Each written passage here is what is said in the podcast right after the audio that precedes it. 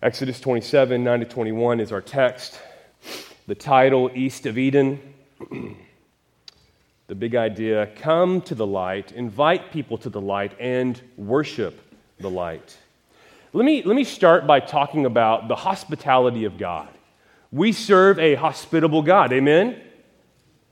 And we see this throughout the scriptures. We see it in the garden. I mean, God creates everything, and He creates image bearers, Adam and Eve, and He gives them a place, a garden, and He gives them food, and He dwells with them. He walks with them in the cool of the day, He fellowships with them. We see it, of course, in the tabernacle. The Lord provides a place where he might dwell with his people in fellowship. He provides them with bread. He even leaves the light on. What was that? Was that Motel 6? We'll leave the light on for you? I mean, probably the most inhospitable place. I've stayed there multiple times, but by using that as their motto, they wanted to convey hey, we are hospitable. But we know in the tabernacle that the light is left on inviting God's people to come to him. And of course, the, the climax of God's hospitality is found where? In the Gospels. And, oh man, comes to this crescendo, and I prayed about this just now in Revelation, specifically chapter 21. In the Gospels, Jesus opens his life to his disciples and those who follow him. And of course, our story ends with God's people in God's place with God, feasting and fellowshipping together forever. Amen? So praise God for his hospitality. I, I, wanted, I was thinking about this this morning when I was driving to church to gather with God's people. The, the third question I've been asking every week as we've been looking at the tabernacle and the different pieces of furniture is, you know, what did these things teach us about God? As Christians, right, we are called to imitate the Lord. Amen? But if we go back to Genesis, we realize we're image bearers. We're made in God's image. We're made to imitate Him. And so when we see that God is hospitable, we should seek to be what? Hospitable. When we see that God is holy, we should seek to be what? When we see that God is compassionate and loving, we should seek to be compassionate and loving. And so when we look at this third question, what does this particular item teach us about God? We should seek to do those things. Amen? And we can by the Spirit. All right last week, I think it's important when you're preaching through narrative. Let's give a little context. Let's review what we looked at last week. We looked at the bronze altar. What did we learn? So, last week, for the first time, we stepped out of the tabernacle into the courtyard and we looked at this first item. So, if you're coming from the east and you enter into the courtyard, the first thing you're going to see is this massive bronze altar. A few things worth mentioning. First and foremost, the bronze altar was a place of sacrifice. What did we learn last week regarding the purpose of the bronze altar? Four things I highlighted quickly. Number one, it was a reminder. It was a reminder. It reminded God's people of their need and their problem. They need a substitute, they need a sacrifice. Why? Because they're sinful, they're unholy. It was a visible reminder of their need and their problem. Number two, renewal. You see, the sacrifice of an animal on the altar in the subsequent meal shared with the Lord served as a covenant renewal ceremony. It was God's way for God's people to recommit themselves to God's covenant. Third, rescue. More than anything, the bronze altar represented God's gracious provision, provision of rescue for his people. The only way back into God's presence was through the shedding of what? The shedding of blood. God's people, unholy and sinful, were deserving of death. And on the bronze altar, a living thing died in the place of God's people taking the punishment they deserved for the sins they committed so that they in turn could be spared. And then, fourthly, and this was so cool, I, I hope you remember this restoration. The purpose of the bronze altar and the tabernacle as a whole pointed to restoration. The tabernacle and its furnishings, the different pieces of furniture in the tabernacle and in the courtyard were a microcosm or miniature of God's world. Therefore, the tabernacle and its furnishings served as God's pledge to one day fill the whole world with his glorious rule. God was saying, What I'm doing in this space, I'm going to one day do in the whole world. And that is the end of our story. God's glory is going to cover the earth as the waters cover the sea. Amen? Lastly, here, and then we got to jump into our passage. How did the bronze altar point to Jesus in the gospel? Three things. Number one, Jesus came to make an unclean people what? Clean. Two, Jesus is the altar. He's the place of sacrifice, the place of atonement. And number three, of course, Jesus is the Lamb of God who takes away the sin of the world. So, again, just to be consistent, let's answer the same four questions we've looked at every week. This week, we're looking at the courtyard. What is it? What is its purpose? What does the courtyard teach us about God? And how does it point to Jesus in the gospel? So, what is it? What is the courtyard? Well, it's a courtyard. The courtyard functioned as another level of separation, a barrier between the world, humanity, and a holy God. The courtyard was 150 feet long and 75 feet wide the barrier itself, this massive courtyard, was composed of curtains made, this is really interesting, I'll come back, from the same fabric and the same colors as the curtains used within the tabernacle. The curtains were hung across these vertical pillars, and then at the top you had these horizontal poles all the way around to provide stability. The courtyard itself was seven and a half feet tall, all the way around. Again, 150 feet long, 75 feet wide. Of course, the courtyard housed the tabernacle, and then outside you had the bronze altar and then the bronze laver or basin. It was a place of washing and cleansing, and we'll talk about that eventually. With the tabernacle only taking up one fifteenth of the area of the courtyard, there was plenty of room for sacrifice to take place and the whole area was about 10,000 square feet. What's its purpose, though? I mean, it's a courtyard. What's the purpose? Walt Kaiser, Old Testament scholar that sounds exactly like Yogi Bear.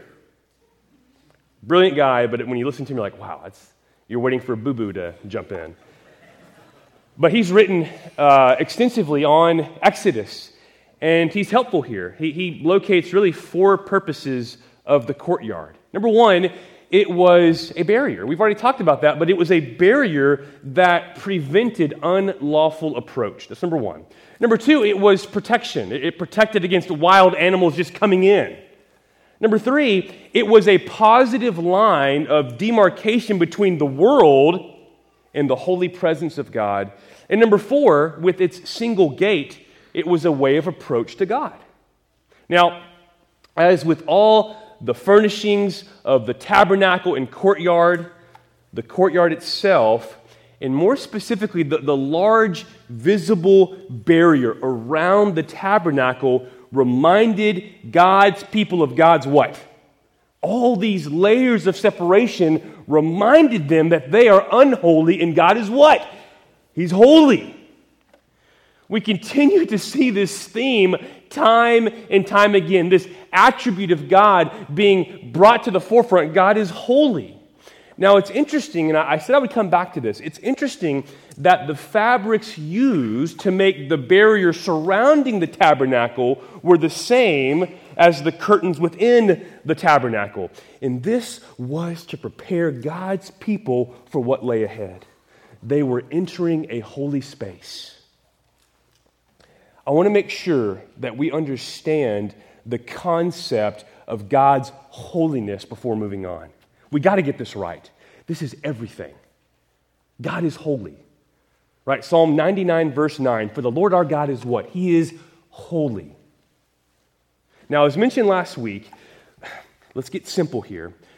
The word holiness means set apartness or uniqueness. Now, the Hebrew word for holiness is kadosh. Kadosh. It means, you might want to write this down, separate and sacred. Separate and sacred. And yet, this is pretty cool.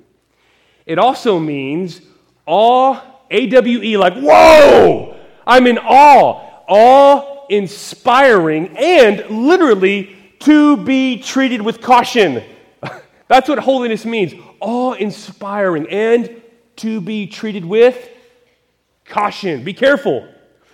Uh, man, Lewis made this point so well. So, C.S. Lewis, in his description of Aslan, the lion, the great lion, and the lion, the witch, and the wardrobe, listen to this conversation between Mr. Beaver and Susan. Aslan is a lion, the lion, the great lion. Oh, said Susan, I thought he was a man. Is he quite safe? I shall feel rather nervous about meeting a lion. Safe? said Mr. Beaver. Who said anything about safe? Of course he isn't safe. But he's good. But he's good. He's the king, I tell you. isn't that God? I mean, caution, beware. We don't just waltz into the tabernacle on our own terms, but God's terms. There are multiple layers of separation. This God is holy, and He's not to be trifled with. Amen? But He's good. He's good. The structure as a whole, the, the tabernacle and the courtyard, all of it, everybody say all of it.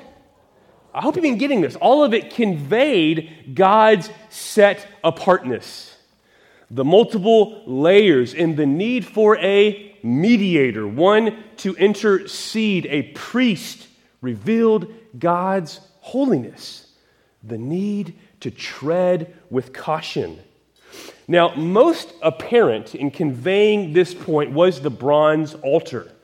One could enter only through sacrifice. And of course, the materials used, the blue fabric, the precious metals, were meant to convey God's uniqueness. This is a king's dwelling place. Now, let's take a moment to address one more aspect of God's holiness. I want to spend a little more time here. Maybe, Chris, we get it, he's holy, but do you really? Do we really get it that he's holy? I don't think we always live that way. As mentioned earlier, now this is where you got to just get ready, put on your thinking cap. Holiness, kadosh, means awe inspiring. Think of the Grand Canyon. The first time you, you walk up to the edge, you're like, what? Eh. No, you're like, wow, this is incredible.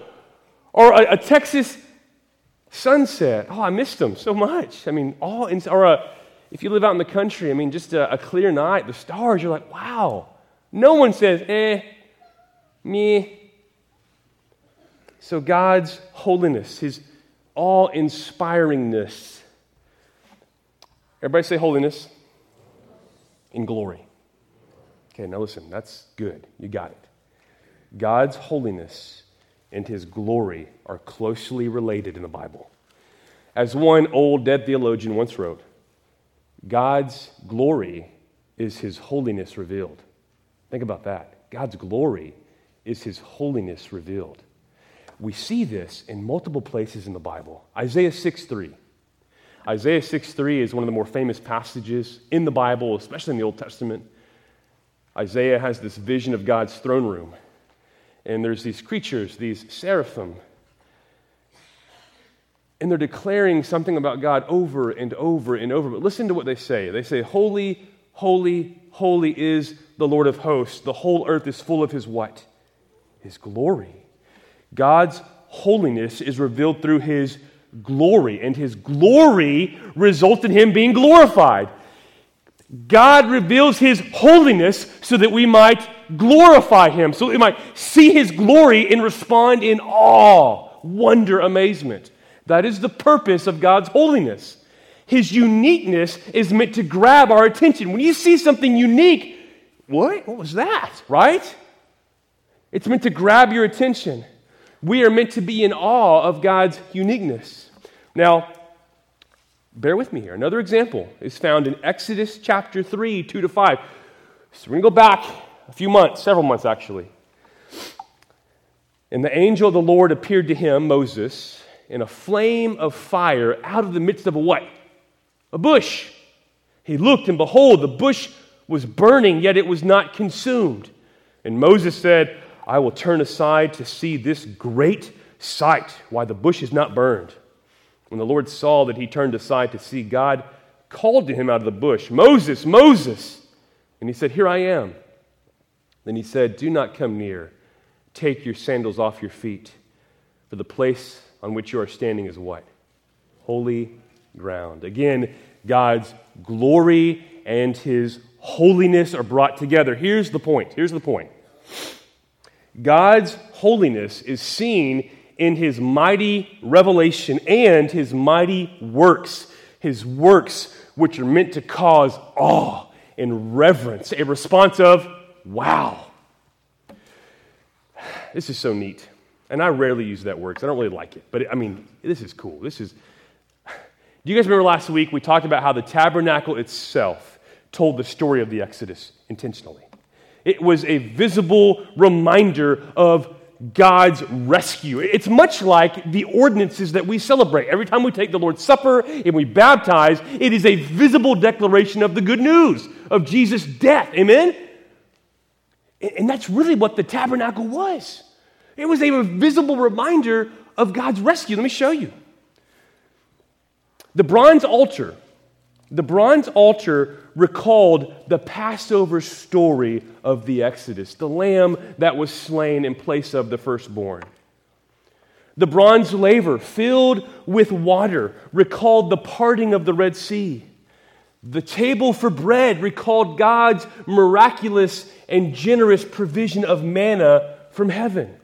All of these things together told the story of God's rescue. This holy place and what it declared was meant to leave God's people in awe and wonder. His holiness, God's holiness, was meant to inspire and motivate worship from his people. Every time God's people entered into the courtyard, they were confronted with God's holiness, a holiness that was intended to lead them to worship, to glorify God in response to his glory. Amen? A holy God demands worship. And a holy people worships in response to the revelation of their holy God. That was the primary purpose of the tabernacle and its courtyard. God had rescued a people for relationship and worship. Now, uh, one more thing, I, almost just took this whole part out this morning, but I didn't. I, I think it's worth hearing. One more thing, I, I think this will be helpful. The tabernacle intentionally recalled Israel's early situation on the mountain. So this is Exodus 19 to 24. Remember, Moses and the elders are called up, but the people have to stay down below limitations are put around the mountain. Like if you even touch the mountain, you're gonna, you're done. Why would I share that? Let me just read, I think you'll see why. Exodus 19, 12 to 13. And you shall set limits for the people all around, saying, Take care not to go up into the mountain or touch the edge of it. Whoever touches the mountain shall be put to death. No hand shall touch him, but he shall be stoned or shot, whether beast or man. He shall not live. When the trumpet sounds a long blast, they shall come up to the mountain. Okay, so I want to make a comparison here between the tabernacle, the courtyard, and the mountain. Just like with the courtyard and the tabernacle, there are limitations on the mountain due to God's what?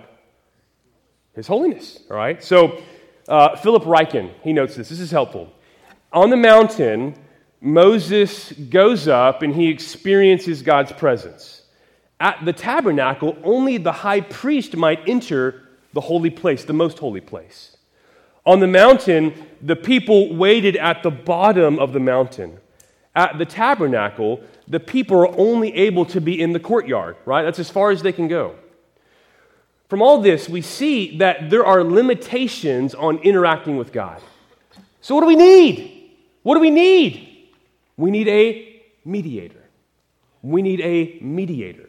One to go in for us, one to make a way for us. And we're going to come back to this. Well, how did the people respond to God's holiness on the mountain? His glory on display. That's what His holiness is. His holiness is His glory on display. How did they respond? Exodus 20:18. Now, when all the people saw the thunder and the flashes of lightning and the sound of the trumpet and the mountain smoking, the people were afraid and trembled, and they stood far off. Israel trembled before the holiness of God. Awe and wonder at the awesome presence of God, His holiness. The courtyard and the tabernacle were meant to evoke the same response. God's holiness demands reverence. Sadly, our culture is prone to irreverence. And even in the church today, we dabble in the irreverent. I think we do. I really do. Maybe you're thinking, Chris, Brother Chris, we get it. God is holy, it's important. Case made. But do you really get it? Do we really get it? Is it seen in how we live our lives and interact with the world? Is it seen? If, if we would say, yeah, we get it, well, is us getting it indicative of how we live our lives? How we interact with the world around us? Do we really get God's holiness? I wonder. Is it seen in how we spend our time, our money, how we think about our lives, our priorities? Do you aspire to be holy as He is holy? Is this even on your radar, church? Is it important? It's obvious from the tabernacle that God intended for His holiness to be on display before His people constantly. And this was to inform and affect how they lived. Number three, what does it teach us about God? I got five things here. I'm going to move quickly. Number one, A, God is holy. Again, this is emphasized by the additional layer of separation between humanity and God. God is holy. But B, God is gracious. I mean, Pastor Aaron mentioned this in his prayer this morning. I mean, we're unholy, and yet God chooses to dwell amongst his people. He chooses to take up residence amongst an unholy and stubborn people. God is gracious. He didn't have to do that. C, God is transcendent. Who knows what that word means? Transcendent. He is above us. God is above us. He's sovereign. Again, this is seen in the numerous layers of separation between Israel and God. Also, think of the Ark of the Covenant, which served as the footstool to God's throne. It reminded Israel that God ruled in heaven and he brought his rule down to earth. He is Lord. He is the God of heaven who comes down. Which brings us to our next point. This is important. Yes, God is transcendent. He is Lord. He is above us. We would all agree with that statement, right? God's transcendent. He's above us. But do you know what else? He's also immanent. He's immanent. He, that, that means not like imminent, like this event is imminent, but I M M A N E N T. Immanent. He's close. He draws near. He steps into space and time. He's a servant, the servant. Now, this is a bit of a paradox, okay? These two ideas, God simultaneously being transcendent above us and immanent near us. But these two truths are held in tension in the person of who? Jesus, the one who dwelt eternally in heaven and yet came down into time and space to live among us and to make a way for sinners like us to be reconciled to God. Jesus is the servant king. E, God is present. The golden lampstand is to remain burning. What did this signify? The Lord is home and he is present with his people. Last question How does it point to Jesus in the gospel? The courtyard is open to the east. That's verse 13 if you were listening. Why is that significant that the courtyard is open to the east? Where are we when we come into this world? Anybody born in the Garden of Eden? Anybody's birth certificate say Garden of Eden? No. We're east of Eden, right? We're east of Eden. Genesis 3:24. This is after the fall. After Adam and Eve disobeyed God, they are kicked out of the garden, okay? He drove out the man, and at the east of the garden of Eden, he placed the cherubim, these angelic figures, and a flaming sword that turned every way to guard the way to the tree of life. The garden of Eden opened to the east, as did the courtyard of the tabernacle, signaling the way back into God's presence. And not only that, but inside the tabernacle, in the holy place, there was a lamp. And what was that lamp doing? It was continually burning, inviting God's people to do what? To come. To come where or to whom? To come to the Lord, to come home. Eden, the Garden of Eden, represents humanity's first home, the place of God's presence.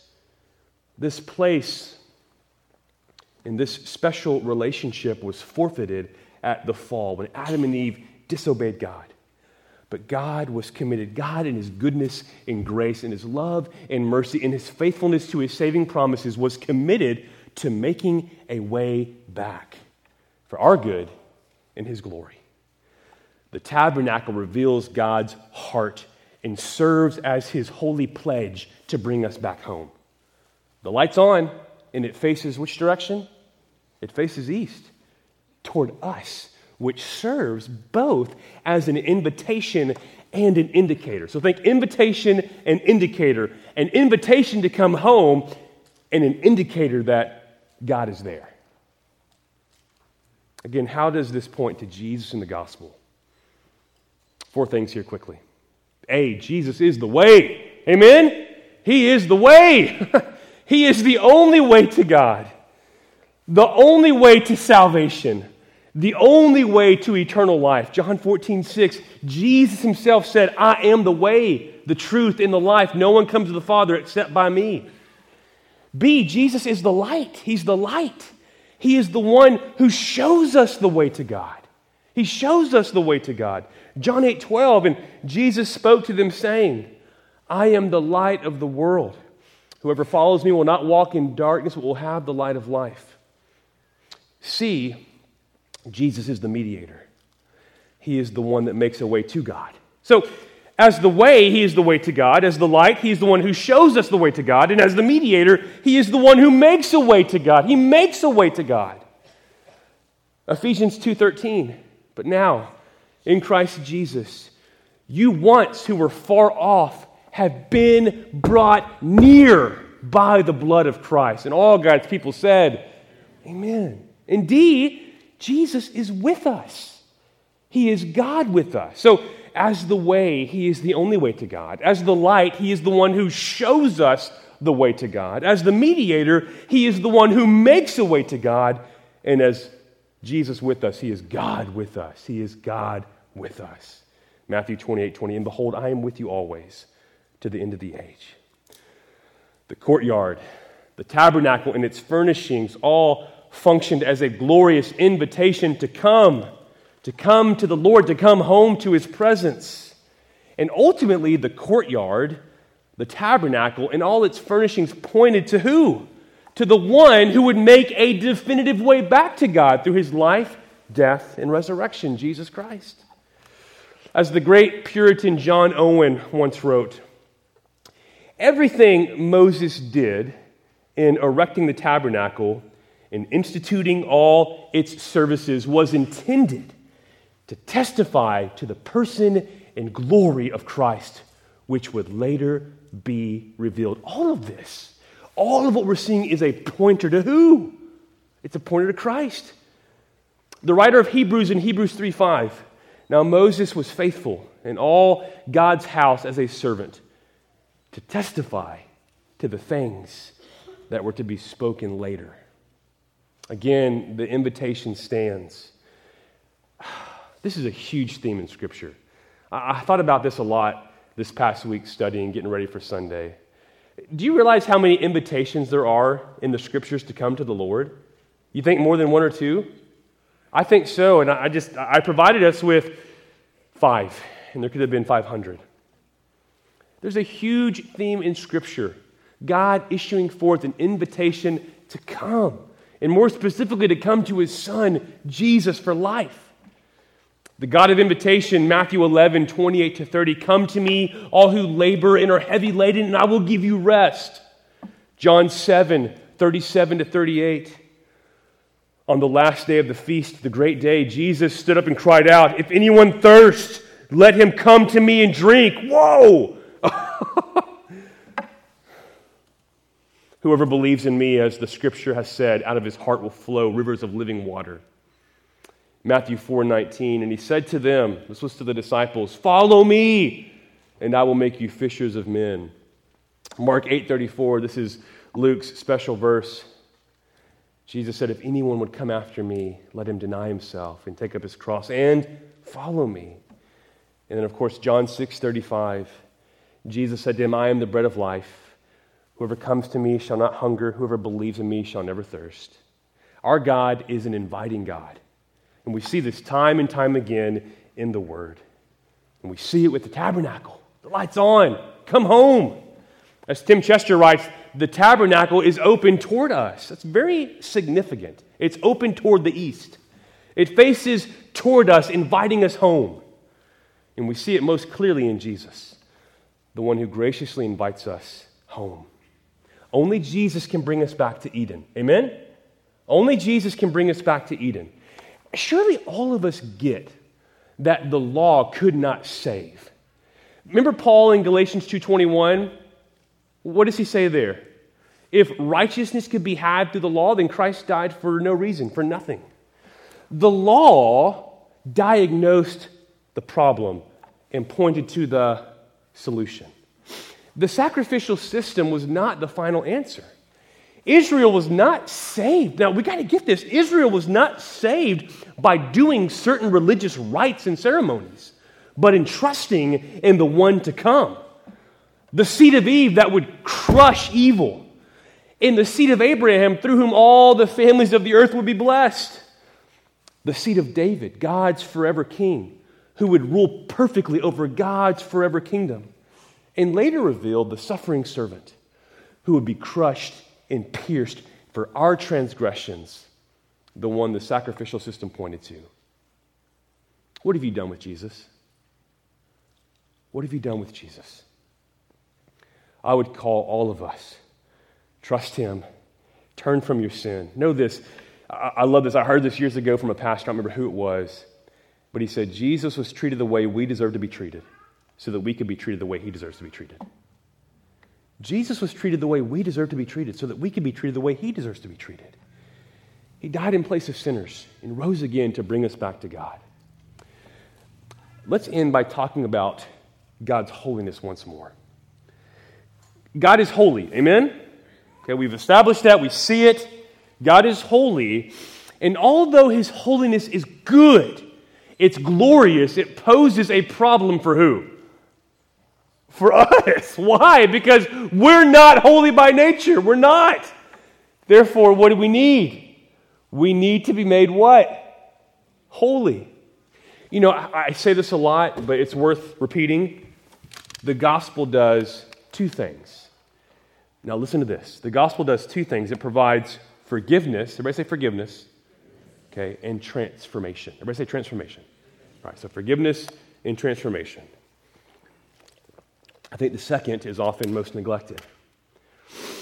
The gospel provides positional holiness and personal holiness. God's people, those who have trusted in Jesus, have the Holy Spirit for holy living.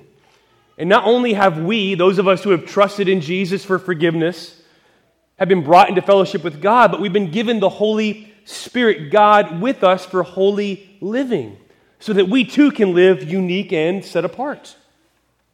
And not only that, but we've been given the Holy Spirit to boldly engage in God's mission of making disciples. Those who have responded to the invitation are called to do what with that invitation? If you've responded to God's invitation to come to Jesus and trust in Jesus, and you've done that, what are you now called to do with that invitation? Extend it to others. 2 Corinthians 5:20 Therefore we are ambassadors for Christ God making his appeal through us Paul writes we implore you Paul says we implore you on behalf of Christ be reconciled to God one more application point here Come to the light. We've established that. The invitation come to the light. Come to Jesus. Trust in Him for forgiveness in a relationship with God.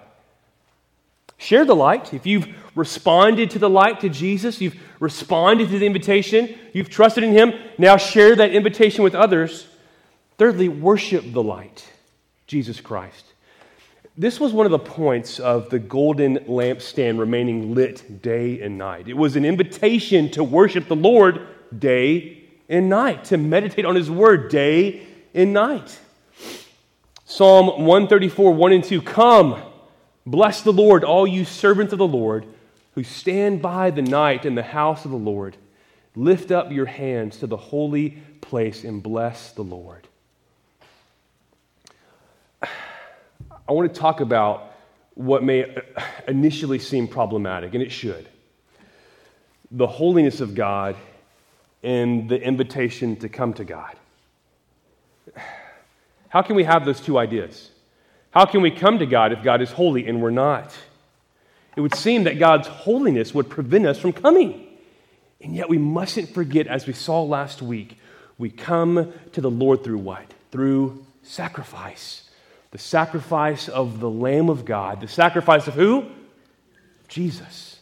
It is through Jesus that we are declared positionally holy, righteous, and fit for God's presence. It is through our union with Christ by faith that we are declared to be holy and we're able to be with the Lord. Brothers and sisters, when was the last time you trembled in awe before God over your sin and His gracious provision of a substitute? When was the last time you trembled in awe over your sin, your unholiness, but at the same time realizing even though you're a sinner and unholy, God in His goodness has provided a way for you to be forgiven and made right with God. When was the last time you trembled in awe at the cross, the greatest and most glorious display of the holiness and the glory and the love of God? May we end our time together today, this morning, by trembling together in awe. And may the Spirit of God move us to greater degrees of holiness. For holiness is the proper response to the holiness of God. Amen? And you long to be holy. 1 Peter 1 15 to 16. But as he who called you is holy, you also be holy in all your conduct. Since it is written, You shall be holy, for I am what? I am holy. Three practice steps, and then I'm going to pray. Number one, if you're not a believer, if you've not trusted in Jesus, if you're trying to live your life without God, if you're saying, God, I'm on the throne, I'm going to rule, I got this, if that's you, if you right now have rejected Jesus, acknowledge your unholiness and look to Jesus, the perfectly holy one, to be declared holy. There is no other way for sinners to be brought into the presence of God, forgiven, and made children of God, but by trusting in the Son of God. Amen? So trust in Jesus. Acknowledge, I'm a sinner. I need Jesus. Trust in Him. And what does He promise to do? Forgive you and make you new and bring you into His family. No longer an object of His wrath, but a child of God adopted into His family. Number two, pursue holiness. Church, this is for you. Be holy, be set apart. I told our youth on Wednesday night, I said, guys, we were in Psalm 139. And at the end of Psalm 139, David prays. And he essentially prays, you know, show me, Lord, show me my life. Search me, know me, test me, and know my anxious thoughts. See if there's any offensive way in me and lead me in the way everlasting. At the beginning of that psalm, God is declared to be all knowing. And David says, Know me. You know everything. I want you to know me. And if there's anything in me that is not pleasing to you, show me so I can repent and turn from it and follow you and live for you and pursue you. Church, listen, there's a holiness problem. Pursue holiness. Pray, God, use your word as a light and shine it in my heart and show me areas where I'm not living for you. Maybe it's your speech or your attitude. And when he does that, when you hold up your life to this word and you see those areas where you're not living for him, repent. Turn from that and bring your life by God's grace into conformity to Christ. So be holy, live different. In Christ you can. Here's the good news the same power that raised Christ from the dead, we who are in Christ have access to for holy living. Amen? And three, practice hospitality. Again, I mentioned this earlier the, the, the, hospitable God we see all over Scripture. We're called to imitate him, right? So, church, open your homes, open your lives to others for the purpose of doing the one another's and for the purpose of evangelism. Imitate the God of hospitality. So, number one, acknowledge your unholiness and look to the one, Jesus, who can make you holy. Number two, pursue holiness, believers. Number three, Practice hospitality. Open your lives in your homes to the body, to the world for evangelism and for doing the one another's with God's church. And all God's people said, Amen. Let's pray. Father, we need you. We need your help to understand your word. We need your help to obey your word. And we thank you, Father, that through Christ and in Christ, we get the Holy Spirit who shows us what the word means, who changes our hearts, gives us new hearts so that we want to obey it giving us the power to obey it. Help us to be a word centered church as a body to come under your word and what it says in unison. We say, We'll do, Lord. Uh, I pray, lastly, Father, that by your word you would show us areas in our life where we're not pursuing holiness. Maybe it's what we watch, maybe it's how we talk, maybe it's our attitude. I, I pray that you would reveal those things and move your people to repent, to turn from sin we pray, God, that your holiness would permeate our lives. Help us to be a holy, set apart church so that we can be more effective for your kingdom work. And I pray for anybody here, Father, that doesn't know Jesus as their Lord and Savior, who has not looked to Jesus for a relationship with God, for forgiveness and new life. We pray, Holy Spirit, that you would give them new birth, open their eyes to see, one, their sinfulness, but two, the goodness of God and the grace of God at the cross that Jesus, you died in place of sinners, taking the punishment we deserve so that we, by trusting in you, could be forgiven. Lord, we love you. We thank you for this time in your word. Use this time, use what we've heard from your word to make us more like Christ. We pray in Jesus' name. Amen.